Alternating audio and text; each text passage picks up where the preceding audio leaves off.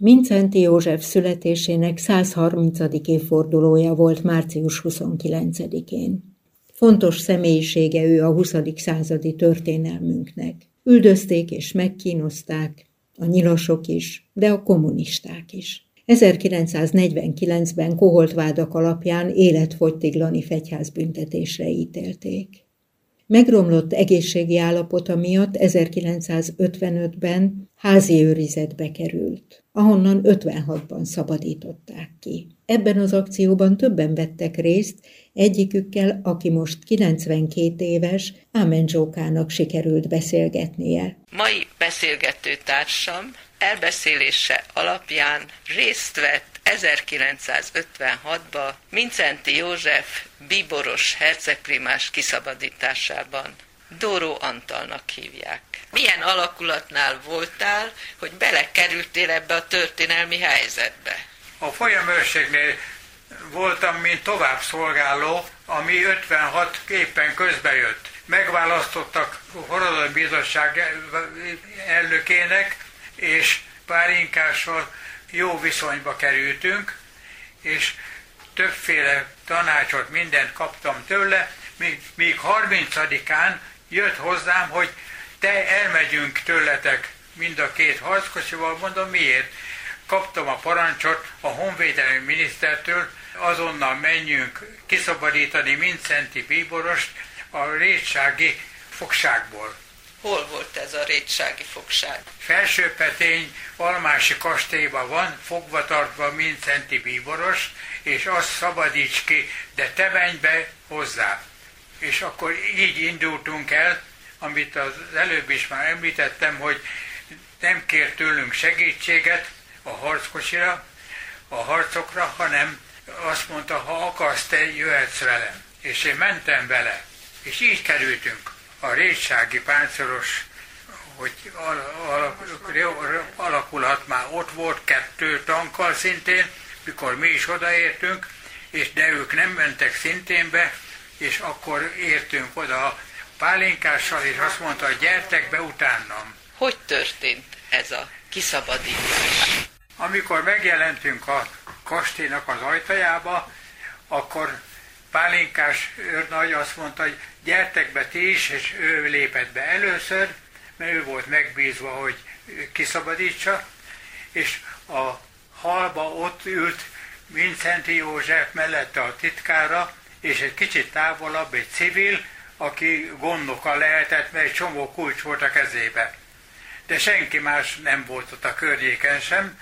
Pálinkás rögtön jelentett, hogy méltóságos úr, ön szabad, és bekísérjük az Úri utcába.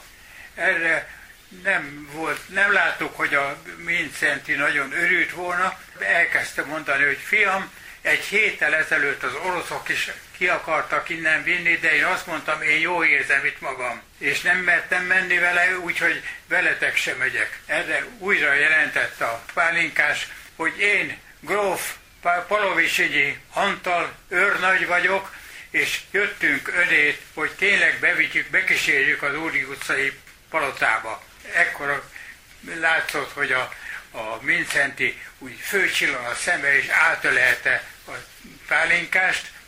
Ő köszönte, azt mondja, ismerem szüleidet, mindent, úgyhogy benned megbízok. És akkor velünk is kezet fogott, a titkárja is, meg ő is, és utána azt mondtuk, hogy akkor készüljön össze, mert elmegyünk Détságra, ott éjszakázunk, és reggel korán indulunk Budapestre. Tényleg az is történt, hogy elmentünk Rétságra, persze ott a rétsági parancsnok szintén egy fogadó bizottsággal fogadott bennünket, fél körül megjelent a Váci püspök is, a laktanya előtt, a rétsági laktanya előtt a köznép is így gyülekezett, megtudták, hogy hát igen, ott van Mincenti. Hat órai indulásnál az volt, hogy nem tankkal megyünk, hanem egy teherkocsin lesznek 20 katona, fegyveres, két őr is jött, aki a másik tankból ott volt, az, az, az egyik kocsiban, meg én, meg a pálinkás, tehát négyen voltunk a kocsiban, elől, utána a másodiknak kapott egy kocsit a Mincenti, és a a bíborosnak a helyettese, és így bevonultunk Budapestre.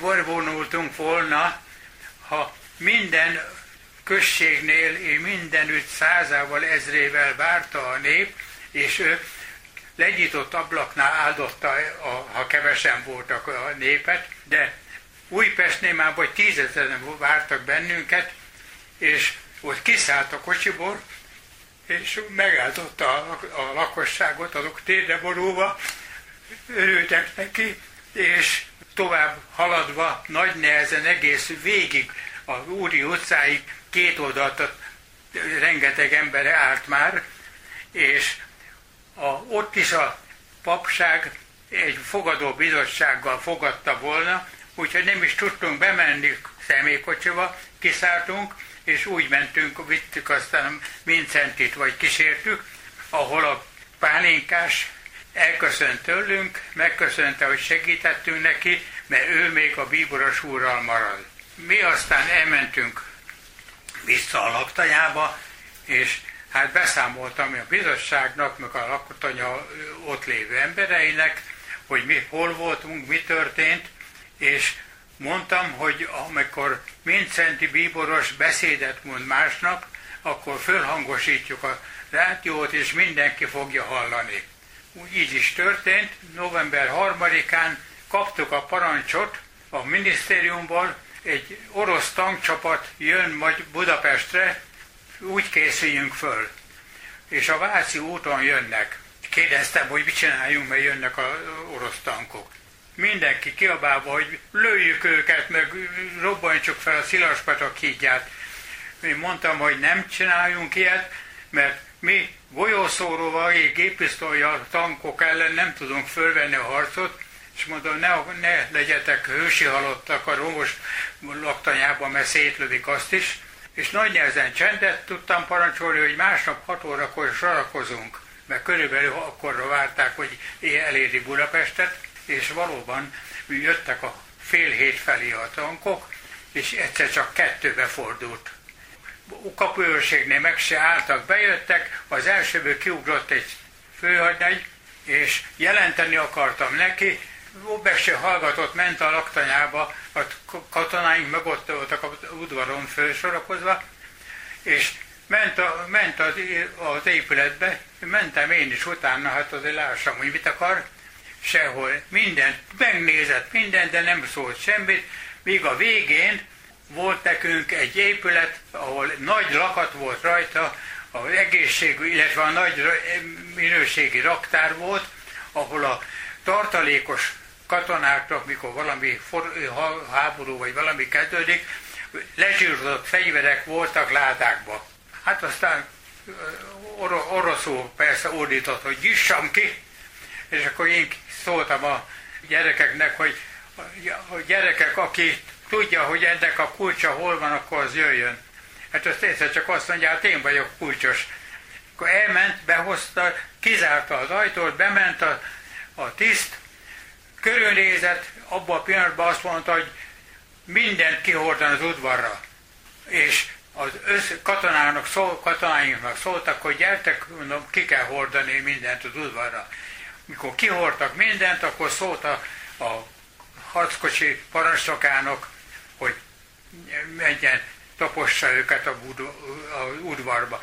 Teljesen széttaposta az egészet a harckocsi, majd utána még azt mondtam, hogy jöjjön ki, persze hát itten oroszul, kicsit kezdték, utolsó évet még tanultam a oroszul, de sokat nem nagyon tudtunk beszélgetni, hogy ki a Dunapartra, hogy a hajónkat megmutassam. Kivittem a Dunapartra, meglátja a Dunát, így összecsapja a kezét, Suez, Suez.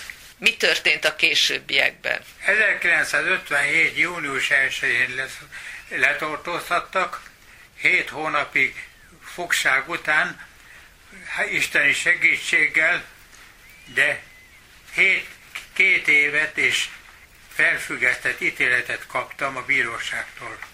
Milyen érzés most beszélni ezekről az eseményekről? Nagyon jó érzés. Minden évfordulón is olyan örömmel üdvözlöm magamba az egész eseményt, lejátszódik bennem, még akkor is, hogyha harca izé, szabadítottuk volna ki, mert úgy indultunk, hogy harc lesz. És a végén nem volt semmi lövés, de nagyon jó érzés volt, mikor láttam őt,